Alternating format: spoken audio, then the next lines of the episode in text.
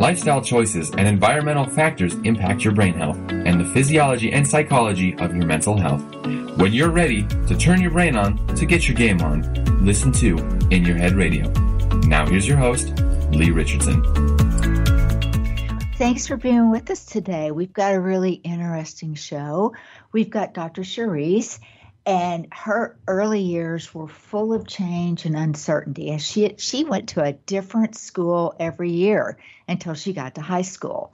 Stability came to her when she started college, and she went on to get a, a BA in both vocal music and human development and family studies, an MA in professional counseling, and a PhD in counseling psychology with a focus on crisis and trauma. During this time, Dr. Charryse found mentors in her teachers who gave her opportunities where she could work towards impacting the lives of others. This proved to be a turning point for her and fueled her passion for helping others. She encountered individuals who lived far beneath their potential and blamed everything other than themselves and their effort for the situation. And that's pretty easy to do. We, we I'm sure I've experienced that before. As a psychotherapist, she stresses both intention and personal responsibility for growth. As a clinician, she's worked with individuals, couples, families, and guided them in navigating challenging life transitions and past traumas. Her specialization is in the area of marriage and family, eating disorders, trauma, and attachment, and providing support to those seeking identity development. That's that's a broad range that you cover, Dr. Charryse, and I can't wait to learn more about it. You've got specialized training in trauma. You're an integrative practitioner, highly skilled in, in embodied recovery and brain spotting. So we've got a lot to talk about. You're a former educator. You've always had a deep love for educating and supporting students, and we certainly our education needs that. That is for sure. So thank you for being with me today. And thank you so much for having me. Yes, it is a broad range because we as humans are quite complex, um, but I love it. We are. And, you know, I, the, the brain is quite complex, and I love that. So we have a lot to talk about because everything you do, everything you don't do, it all depends on what's going on in the brain. You're right. You're spot on. so, as a child, I mean, I th- we understand. I understand where your motivation came from. I mm-hmm. cannot imagine going to a different school every year as a child. You know what's so wild is until I got older, I actually didn't know just how much of a magnitude that has on life or that that wasn't normal. So when you grow up that way and it's what you've always done, to me, it just became, well, this is the next place. This is where you adapt. And I was never with anyone long enough to go, oh, you've been in one school for all of elementary or all your life. That was foreign to me. Well, did you have siblings? I do have siblings, but my siblings are a significant amount of years older than I am. Ah. So although I'm the youngest, I kind of grew up as an only. Um, and because of the age and stage of where I was when my parents separated, my siblings had a little bit more stability. They were in New York for a while and, and there, and they were a constant. Then we moved to a part of Georgia, and they were there for a constant. So around the time that I was starting to become aware of all of this change. They were off in the military um, and off doing their own things. Well, I had a brother 10 years older. And I, so I understand what you're saying. I mean, and I'll mm-hmm. never forget, I'm six years old and I was having my tonsils taken out, and he brought me a present, which was was was very well appreciated. But I'm sitting there, and he wants to talk about music and all this stuff, and I'm like, I don't even know what he's talking about. I'll never forget that because I thought it was, I was so happy to see him. But when you're six and he's 16, what do you talk mm-hmm. about? Yeah.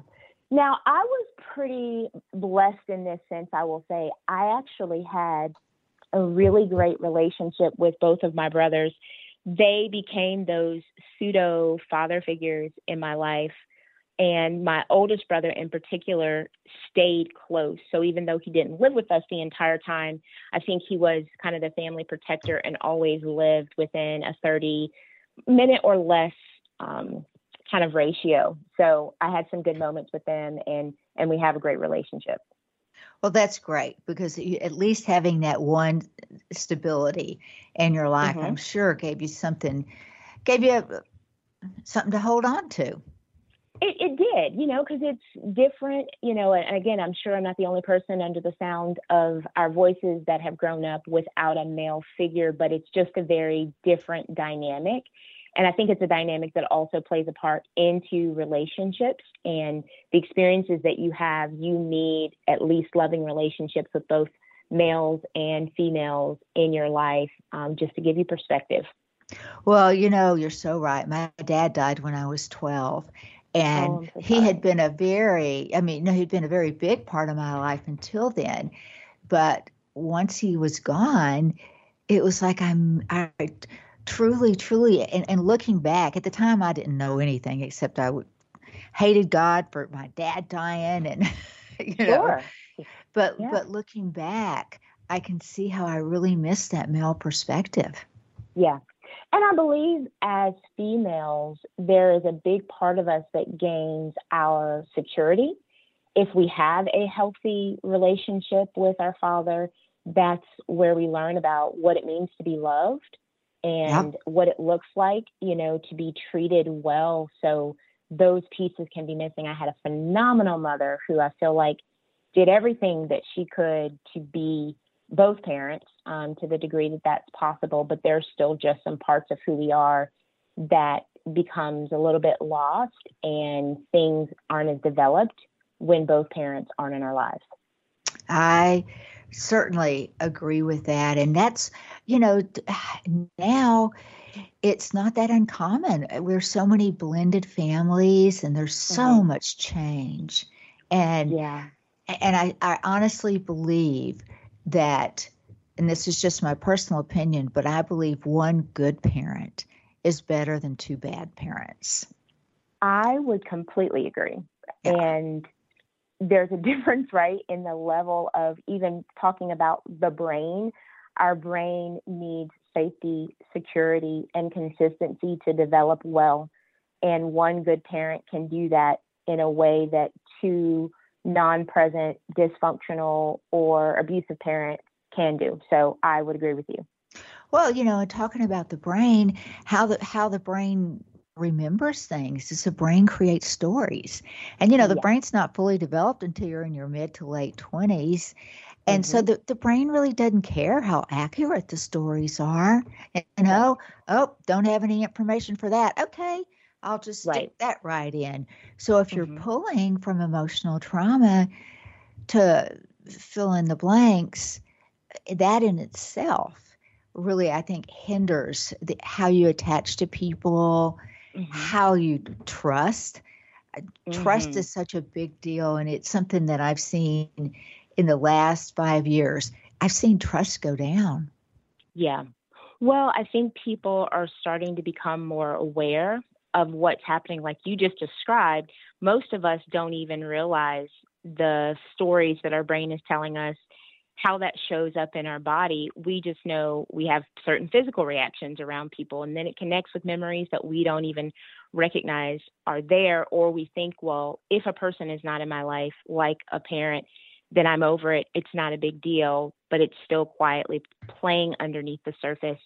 And I do believe over the last five years, we've seen a lack of trust, and we've seen, even up until this point, the number one issue that people across the globe discuss or talk about or point out as something significant is loneliness.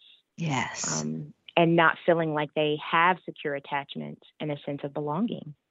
You know, I was really surprised. I'm in Dallas, and on the Sunday Dallas Morning News, the front page was an article on high school males and how they're affected by depression.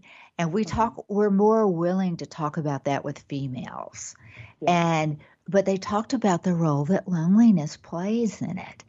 And yeah. it, when we went through the pandemic, I, I honestly, I, I don't think that everybody that was died from COVID that was said to. I think like a lot of the people, a lot of the older people that were isolated, that couldn't be with their families, I mm-hmm. think they died from loneliness. Yeah, it's quite possible. You know, we are wired for connection. Even on our worst day where we feel like we're done with the world, there's still a part of us that wants to have those connections. And when you're in a long term situation that it's not possible, that's an issue. And then, you know, going back to what you said about the males, depression in males also shows up differently than it does in females. So I believe it goes overlooked. We might view it as irritability or aggression instead of depression. And most males still carry this dynamic of feeling like it's not okay for them to feel that way and they're unaware. So they're kind of walking around and self medicating in various ways or just internalizing it. Well, and you make such a good point with that because it's so hard. Because I've worked with families, and the mom will say, Well, you know, I can tell when Betty's off and Betty's a makeup name, of course. Yeah. But but I can't tell when Jimmy, the other made up name, is mm-hmm. off. And mm-hmm. it, because it manifests so differently. Yeah, and I, I could imagine it can be very confusing for a, particularly a single parent that mm-hmm. maybe has two or, or more kids that are experiencing mm-hmm. anxiety, mm-hmm. depression, and and that can come from lack of sleep, lack mm-hmm. of nutritional stability. There's mm-hmm. so many things. And now I think that everybody has, on some level, has been bullied. Yeah, which is extremely sad. You know, bullied, torn down, overlooked, a number of different things. You know, my hope is that as people, we also will continue to recognize we can't always look at a person and know what they're experiencing. Um, sometimes it is very blatant, but even when you do see it, you don't know how long it's been in place. Part of what I'm saying is, I want us, and my hope is always for us to recognize that we cannot look at someone and actually tell what they're experiencing. So it's important for us to stay connected to one another and to keep the conversation open so that when an individual may not feel comfortable showing how they feel, they may be willing to share how they feel if they know I can say this, this person supports me. I'm not hearing messages that make me feel like I need to be okay all the time. But we can't look at someone and actually tell they're depressed.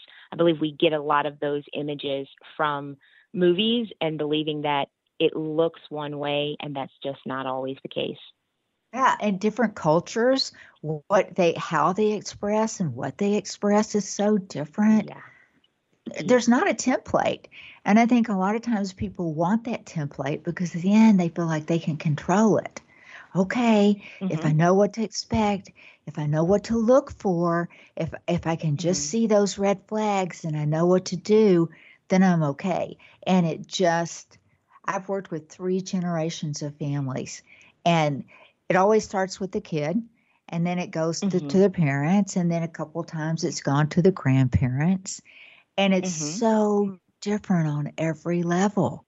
But you have a you have uh, a specialty with eating disorders, and that's something that I've always eh, just felt the need to learn more about. Mhm.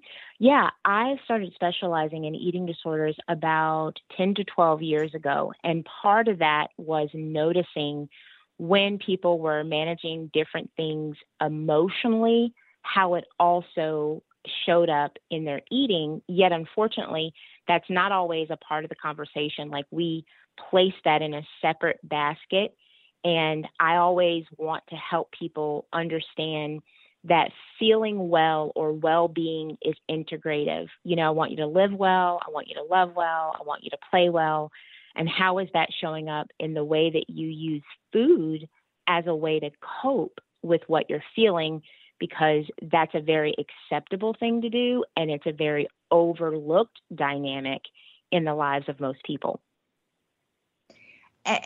That's you make a very good point. It is overlooked. And I don't think it's intentional, do you?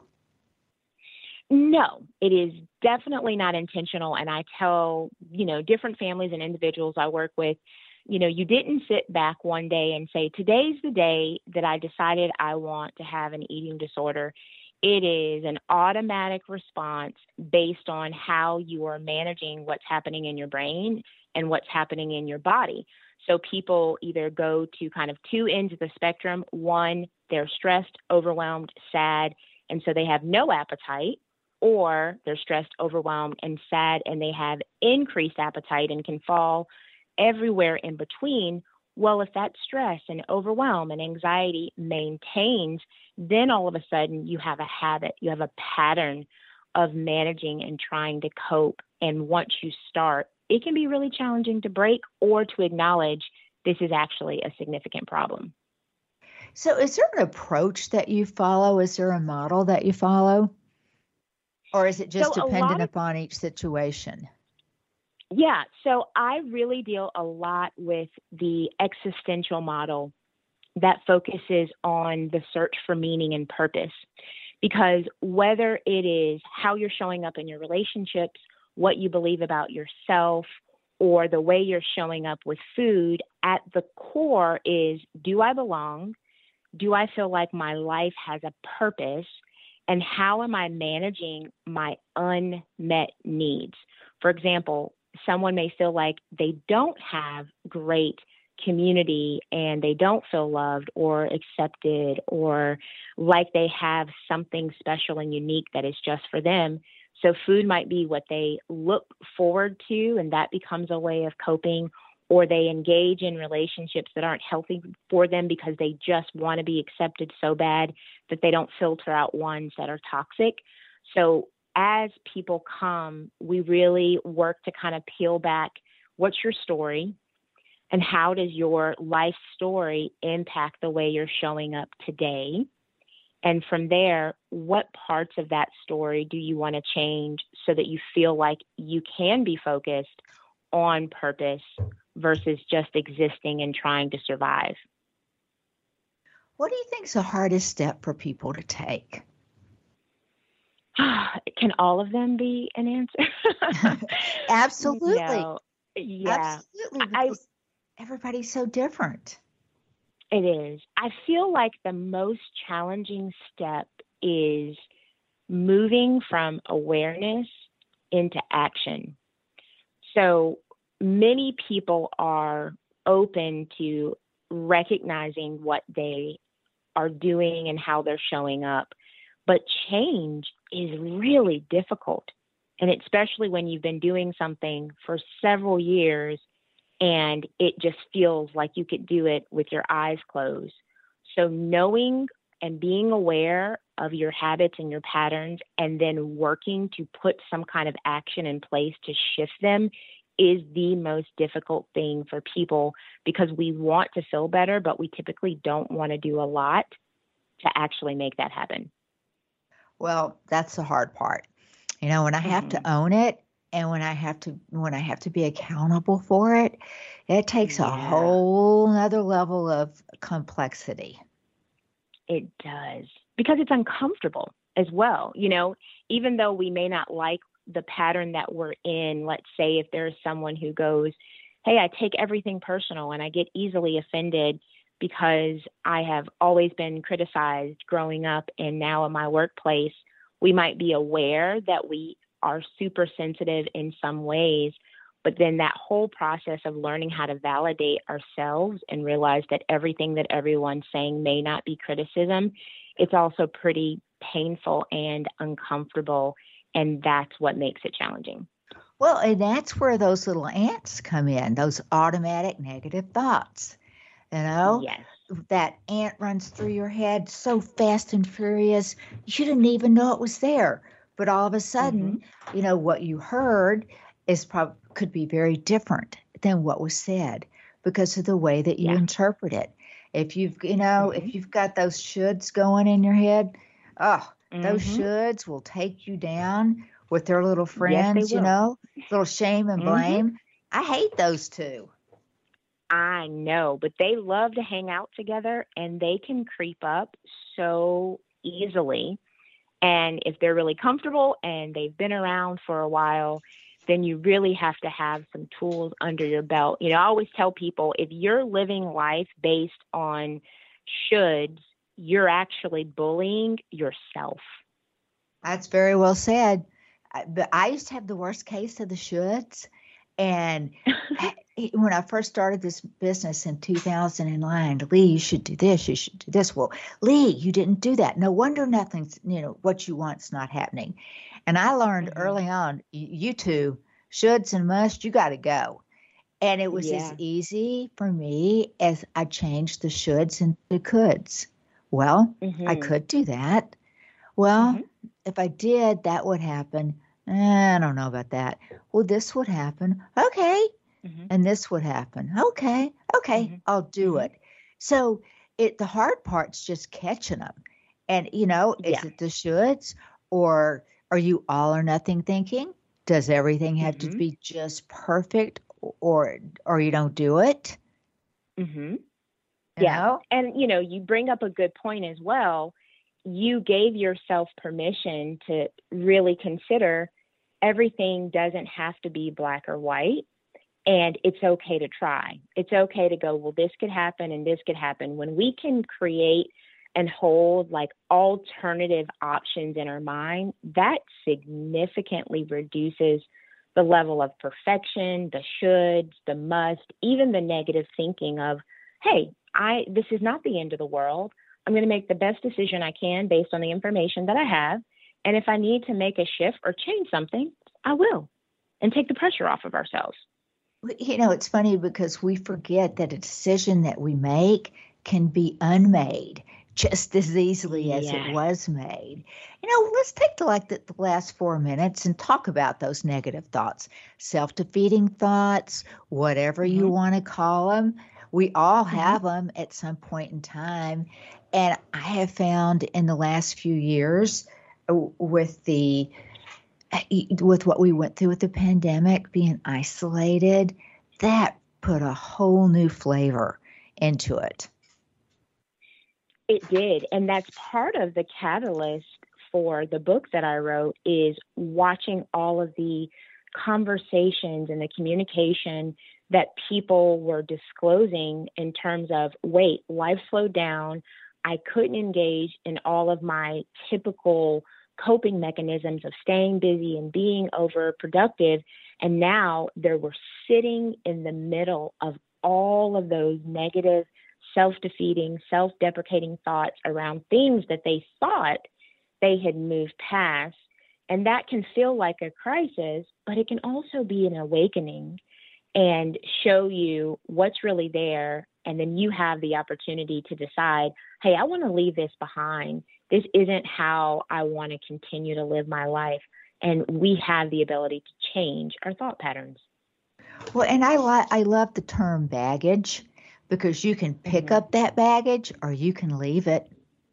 You yes. know, we we've all got baggage, but what we do with it, you know, I I, I think of bag, baggage very much like I think of ego. It's best mm-hmm. left at the door. I love that. And I love the concept of baggage too because it's different than our identity. If something is baggage, that means I can actually choose to pull some things out of the bag and eventually I can take the bag off and leave it at the door. But when we feel like something is who we are and what we are, then we feel like we can't move away from it and it's tied to us and baggage is not. Well, and you make a good point because we get so we get so caught up in in what's going on in our head and mm-hmm. then then we that becomes who we are. We lose mm-hmm. we lose sight and and I've seen so many times that mental filter that mm-hmm. we all have and it, it clicks on. We'll only pay attention to things that re- reinforce what we believe. We totally yeah ignore the others. We've got a couple of minutes left. Is there a unhelpful thinking style that you've seen a lot of? Yeah, catastrophizing, where we have a situation and we go to worst case scenario, and all we can think about is how awful it's going to be. And we literally think that one scenario, that one road is the truth. Oh, yeah. But my favorite, I love the fortune tellers. You know, the ones mm, that jump yeah. to conclusions. And and I've done it I know what you're thinking, or I think I do. You know, I'm like, and I'll tell clients all the time, you can't read minds. So, right. and you can't, and you can't predict the future. Don't try to be the fortune teller. But it's right. so easy. It's so easy to jump to conclusions, and we yeah. we know history repeats itself. And I think that we're we're all tempted to do that for sure. Yeah. I, the all or nothing thinking, though, I think I see more of that than anything because it's black or white. If I'm not perfect, then I failed. Either I do it 100% yeah. right or I don't do it at all. Well, I wouldn't get yeah. much done if if that was my philosophy. I'm writing my dissertation now for my PhD and if I had that philosophy, oh wonderful. I'd yeah. be in a world of hurt. yeah. world. And that philo- yeah, and that philosophy is also exhausting because uh, it usually takes you in the cycle of push harder, crash and burn, feel guilty, and repeat. So it's not sustainable to live in the land of all or nothing. And we waste a lot of energy. We but do. I agree that it's very we, prominent. And we can talk about that when we come back from break. So stay with us and we'll talk. We'll be back after these messages.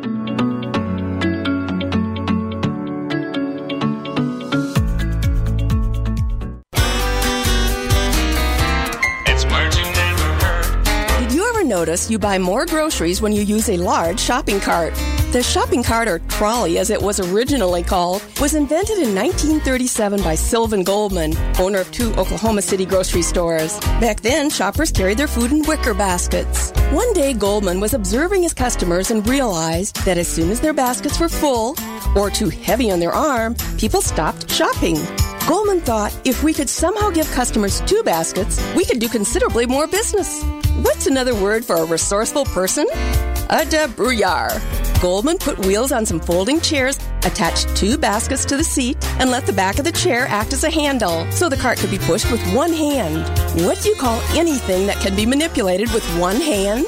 A thumbadoodle. It's marching I'm Carolyn Davidson, and you can have fun challenging your words you never heard vocabulary with my free app, Too Funny for Words.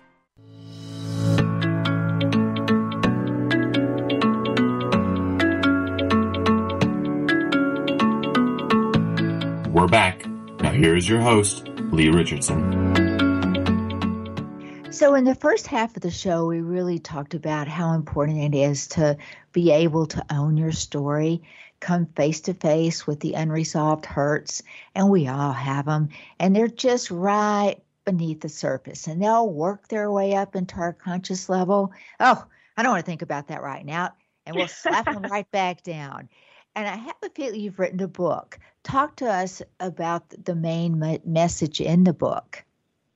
Yeah, the main message of Expired Mindset is essentially better is possible, which means when we take the time to do the hard and courageous work of looking at what are the thoughts and the behaviors and the patterns that are beneath the surface of my life and kind of driving the way I view the world and if we're willing to go in and kind of dig deep and reconcile and heal some of those places, it really opens us up to live in a way that's going to make us happier, it's going to make us healthier, and then we're not going to fight against all of those negative thought patterns and live life in a much better way. Well, and that's something everybody's looking for. There is no doubt about that. We we we all, I think, know that there's options out there, but we, mm-hmm. oh, I don't think everybody knows how to explore those options. Do you? No, I definitely don't think everyone knows how to explore those options because the more you've lived a certain way, the more you may feel like there is no option. You know, one of the common mindsets that we often have is, I've always been this way. And then that leads us to believing my only option is to just deal with it because change isn't possible, but it is. But you know, change is scary. I, mm-hmm. I, when I think about, I'm always like, oh, yes, I, I'm ready for change. I'm ready to do it. Okay, well, then do it. Oh, yes, I'm ready for change. you know, and, and I'll start talking about it, but mm-hmm. taking that first step is harder. Now it's a lot easier if it's if it's something like, okay, I'm gonna quit drinking coffee, I'm gonna drink tea. Okay, right. that's but to change my behavior or to mm-hmm. change a lifestyle, that's mm-hmm. a much bigger step for people. Yeah.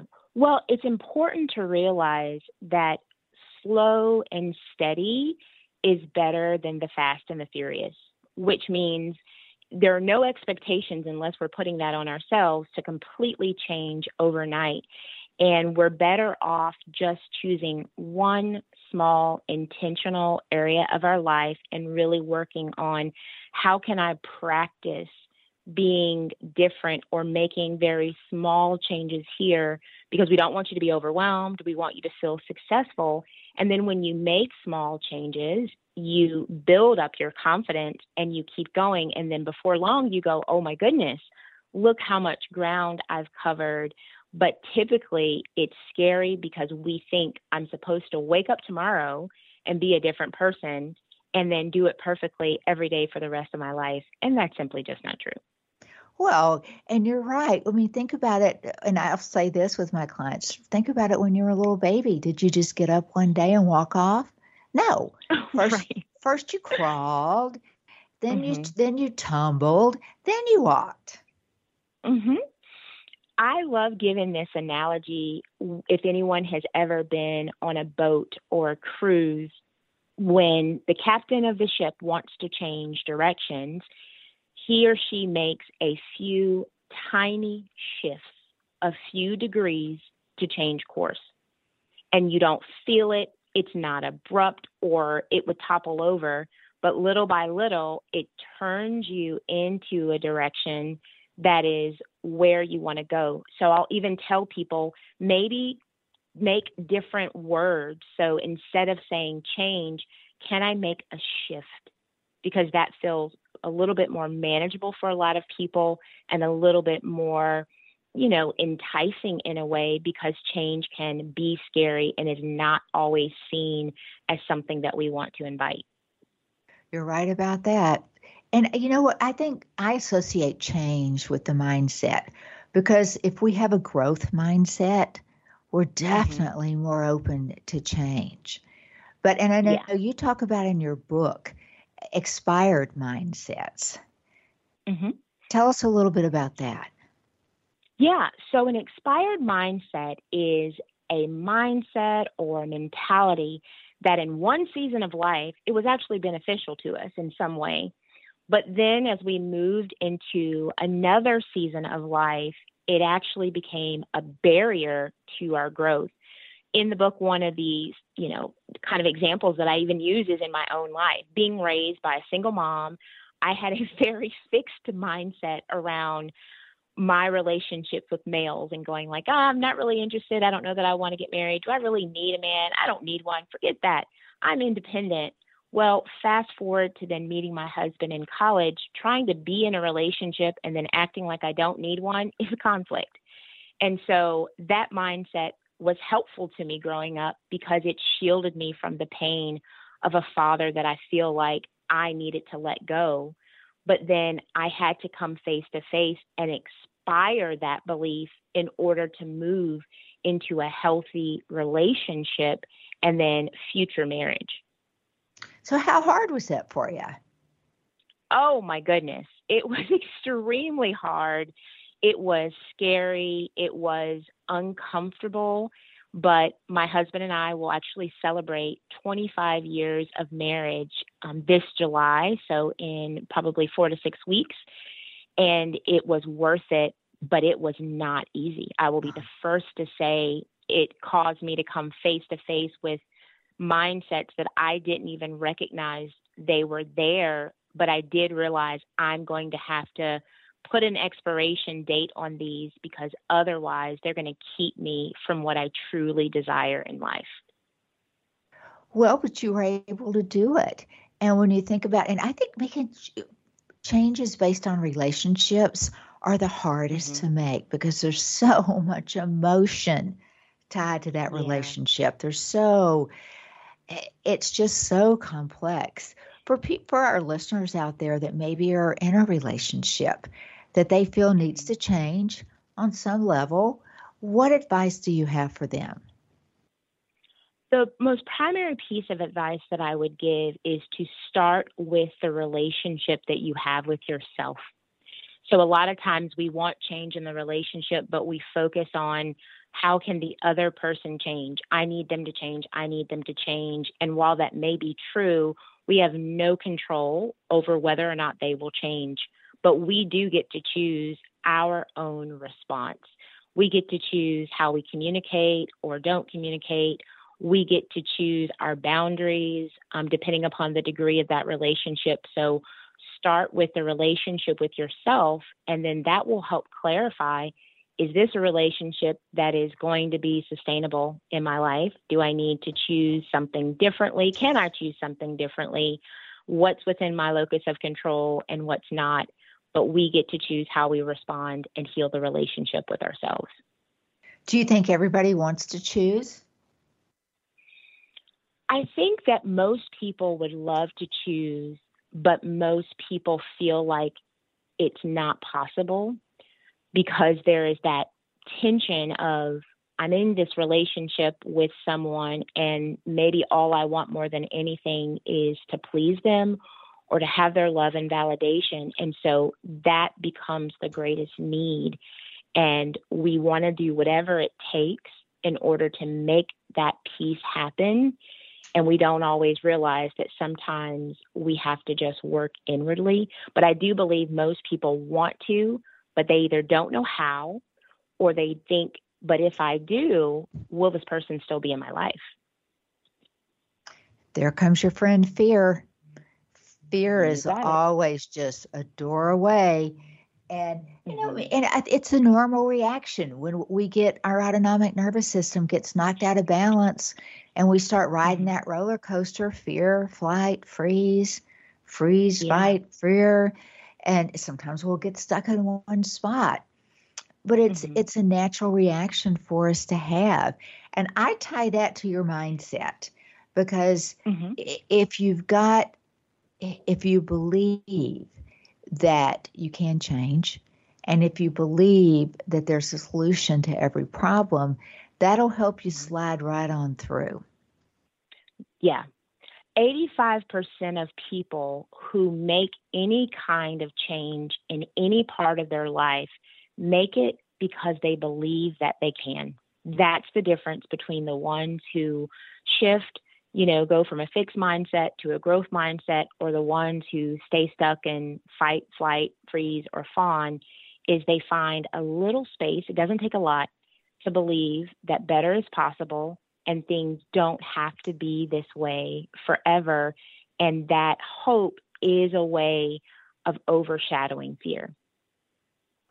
And I think that even just hearing for some folks to just hear us talk about it it, in such a very normal way. It's not a big deal. Mm-hmm. It's not rocket science. It's all very, very doable. I think that can mm-hmm. help people walk through that door. Yeah.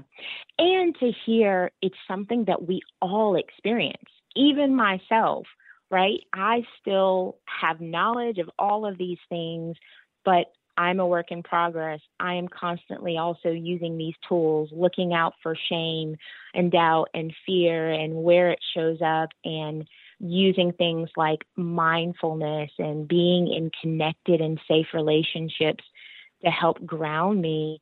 You're not alone, you know, when you're experiencing these things. And it also doesn't mean that something's wrong with you because the process may feel more difficult for you than you think it is for other people because we also make a lot of assumptions. Oh, yes, we do. And those are, you know, what happens when you assume. yes, I do. I'll never forget that. I, I was in college, my first year of college, and one of my instructors said that. And I thought, well, I, I learned something today. I can remember yes, that. so, because assuming is is a no win for everybody involved, and yeah. having the the right mindset to be a winner, I think really does. If you have that mindset, eh, you've got to have some resilience to keep that mindset. But we all eh, we all have times when nothing's going our way. When everything's going my way, I am good. I am just, my confidence is good. I am knocking it out of the ballpark. But then, you know, a little something happens in life and things aren't going my way. And uh, I start to doubt myself and I start to, you know, second question myself. And that's where resilience comes into play. Do you talk about resilience in your book? So I talk about it, but not necessarily using that exact term. You know, I really help people become introspective and go, what does it mean to increase your capacity? I use that word um, versus a resilience piece. And capacity means how can I show up to situations and still have autonomy, honor my needs, but also honor the relationships that I want at the same time. Because what I want people to also think about is making a shift or a change sometimes means a shift in your environment, a shift in your friendships. One of the struggles that we have, or a lot of people have, is they try to make a change while keeping everything else around them the same. And it doesn't work that way. So increasing your capacity also means that you're willing to take some really brave steps and go, I might need to spend a little bit less time with these people. And increasing your capacity means realizing that your worth doesn't change when things aren't going your way. You're still amazing. You're still great. You're still powerful. You just are having a huge reminder that things are outside of your control. Well, and focus on what you can, can control, not what you can't control. Right, right. Choose your response because there are so many things in life that we can't do anything about. That's hard to accept, though, isn't it? I mean, I don't really want to be in control of everything. I really don't. but yeah, yeah, you know, when when something happens that oh well, I wasn't planning on that. That's not what I really mm-hmm. wanted. Then it's almost like I do want to be in control. Yeah, which you're you're making the point that I was going to head into. It goes back to fear. Typically, we have a high need for control when we're afraid that something is going to happen. So we think if I can get ahead of it, if I can manage all of the details, if everyone will do exactly what I say, then I'll feel okay and I'll feel safe and things will be great until you realize that that's not possible. So it's much better for us to be able to practice how do you walk through life in neutrality and then trust that here's what I would love to happen. And there's nothing wrong with me having that desire. But I'm also going to trust myself and trust that if something happens that I don't enjoy, that I can decide how I want to respond and how to move forward. But I don't have to make impulsive decisions or choices based on my fear or my anxiety or my overwhelm. And that's that's good advice for all of us. It's it really is. It's simple, but it doesn't have to be. And sometimes people look and say, "Well, you make it sound so easy." I'm like, well, it's the hard part's doing it. Uh, yes. It's really not that difficult. And you know, I think you talk about in your book, the core four process. Mm-hmm. And that I think would be very helpful for our listeners to learn about. Sure. So the Core Four process is a framework that I use to talk about the concept of growth and change. So it takes you through, think of it as a circle through awareness and then moving from that awareness into how do I have action and act on what I see and what I want and desire.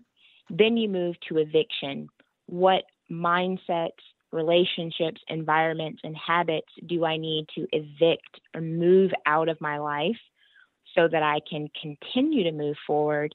And then how do I stay in alignment? What do I need to create as daily habits? What do I want to continue to practice and strengthen? And then also knowing that we can be at a different stage in different areas of our life. You know, if something that we are managing and working on has been very traumatic for us or overwhelming for a long period of time, we might be in the awareness stage for a year of just gaining insight and noticing. But then in other areas, like shifting how we drink coffee or the kind of foods we eat, we might move into action and eviction in a faster stance. So it's seeing it as a cycle and knowing that you can kind of move around, but it's not a one size fits all process in every area, but just kind of noticing am I moving? Am I going through this process? And it is important that I'm aware, I act on it, I evict, unlearn past patterns, and then stay in alignment because that's where I'm going to reap the benefit of the changes that I'm making. So when you talk about eviction, that it, that's mm-hmm. a course of action that the individual needs to mm-hmm. own. Can others evict you? So there are definitely times where are you saying can others evict you meaning can other people help you with the eviction process? Yes. Yes. I believe that you can be around people that are going through the eviction process themselves. And as a result of watching them go through this process, it encourages you to see the benefit.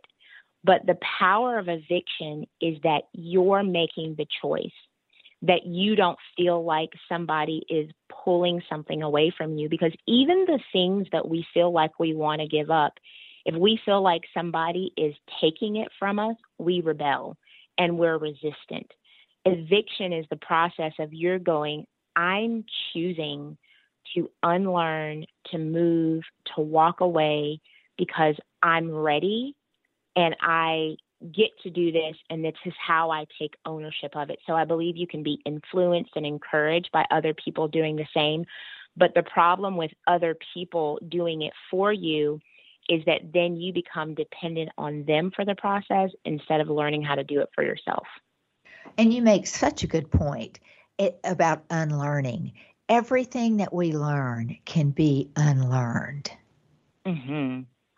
Yes, it can. And it's a process and not always a quick one, but it can be unlearned. And that is a big part of the better being possible we just have to be intentional on practice doing something different. Well, of the four steps, I would imagine awareness. I, there, I know people that are so self aware, and I know others that have zero self awareness. And so mm-hmm. I see that as such a huge continuum that people could mm-hmm. slide mm-hmm. on. H- how have you experienced it? Just as you're saying, it is a significant continuum. And that's where we match awareness and action because I know and have worked with thousands of people who might be cognitively aware. They can sit down and they can recognize and recall it outside of the moment. But this level of awareness also means can I see it before I start doing it, when I'm in the planning and temptation stage? Am I aware of it in the moment when I'm watching myself engage in that pattern of fear where I back away and isolate and don't communicate my needs? So, awareness is much more complex. It definitely has a huge continuum, but having awareness alone isn't enough for change because there are people who have phenomenal insight around themselves and are also still doing the exact same thing they were doing 10 years ago. And why do you think that is? The action. It's the, the biggest step is from awareness to action because action means I actually have to consistently do things different and in a way that isn't comfortable. So I know what I'm doing, but I'm comfortable. I minimize it, I rationalize it. It's not that bad. I could be doing worse things. So then we really just get stuck in awareness and we just talk a big talk and don't really do anything different. Well, and that doesn't do us very much good, does it? It, it doesn't at all because there's always a cost to our inaction, whether that cost is to us, whether that cost is we miss out on opportunities that would have come our way or we would have had the courage to take. But because our awareness wasn't truly there and we weren't willing to make those shifts, it limits our possibility and our potential. So, those are often the people who feel like they are later in life in crisis because they knew this was the time that I needed to make those changes and I wasn't ready. But now that I see how that's impacted my life and how it's kept me from things, they are often left with regret because of the missed time and opportunity. Mm, that's the, the regret. That's a hard. That's a hard thing to deal with. We've got about four minutes left in the show. What would you like the takeaways for our listeners? What would you like them to take away from the show? Yeah, biggest takeaways is you become what you believe. So, really being aware of that internal narrative and what you're saying to yourself is so important. And the moment you realize that, man, what I'm saying to myself isn't always kind, is taking the time to speak to yourself differently. And then, two, own your story, which means move away from pointing the finger at other people around why you can't be this and why you can't do that, and give yourself permission to go, I can choose how I show up. I can choose how I respond, regardless of the way other people around me are showing up in the world, because I deserve better and I want better. So, really love on yourself and be courageous. And who doesn't want self love?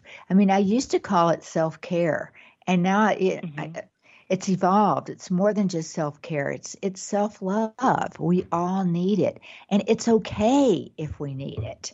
It, it totally mm-hmm. is.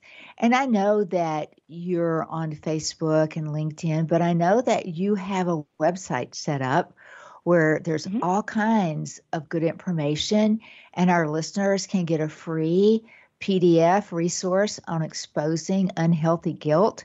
Tell us a little mm-hmm. bit about that. Sure. So my website is drcharryse.com, and Charryse is spelled C H A R R Y S E. And it is a really great resource and place to get that PDF on exposing unhealthy guilt. For those who want to subscribe, I also send out weekly emails that most people love that are filled with videos of me talking to you about life concepts, gentle encouragement, getting to know you. And then I usually will put things like this show and other shows that provide tools and resources that are free for people to listen to on that website as well. So it has been and become a really great tool for those who click. That's great. And I think that there's so I, I, did a quick look at their website before our call and there's so much on there. I'm like i got to be sure i mention that but i also have to be sure i go back and look some mm-hmm. more because there is a lot there.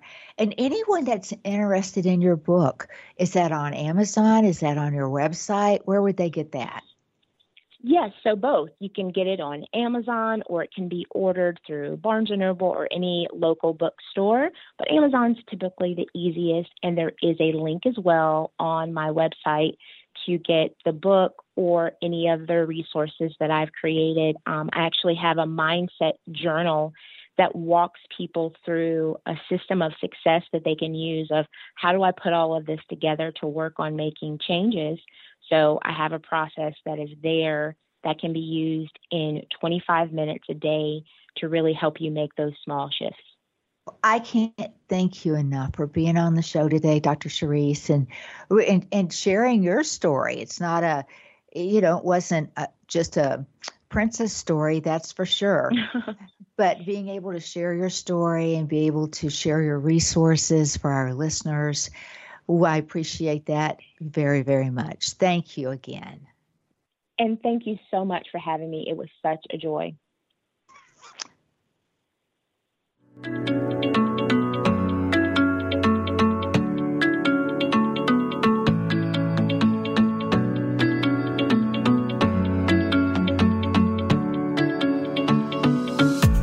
On behalf of Leigh Richardson and the Brain Performance Center, we want to thank you for listening. If you'd like to hear more episodes like this, visit us on iTunes, Google Play, TogiNet, Stitcher, iHeartRadio, Spotify, and thebrainperformancecenter.com.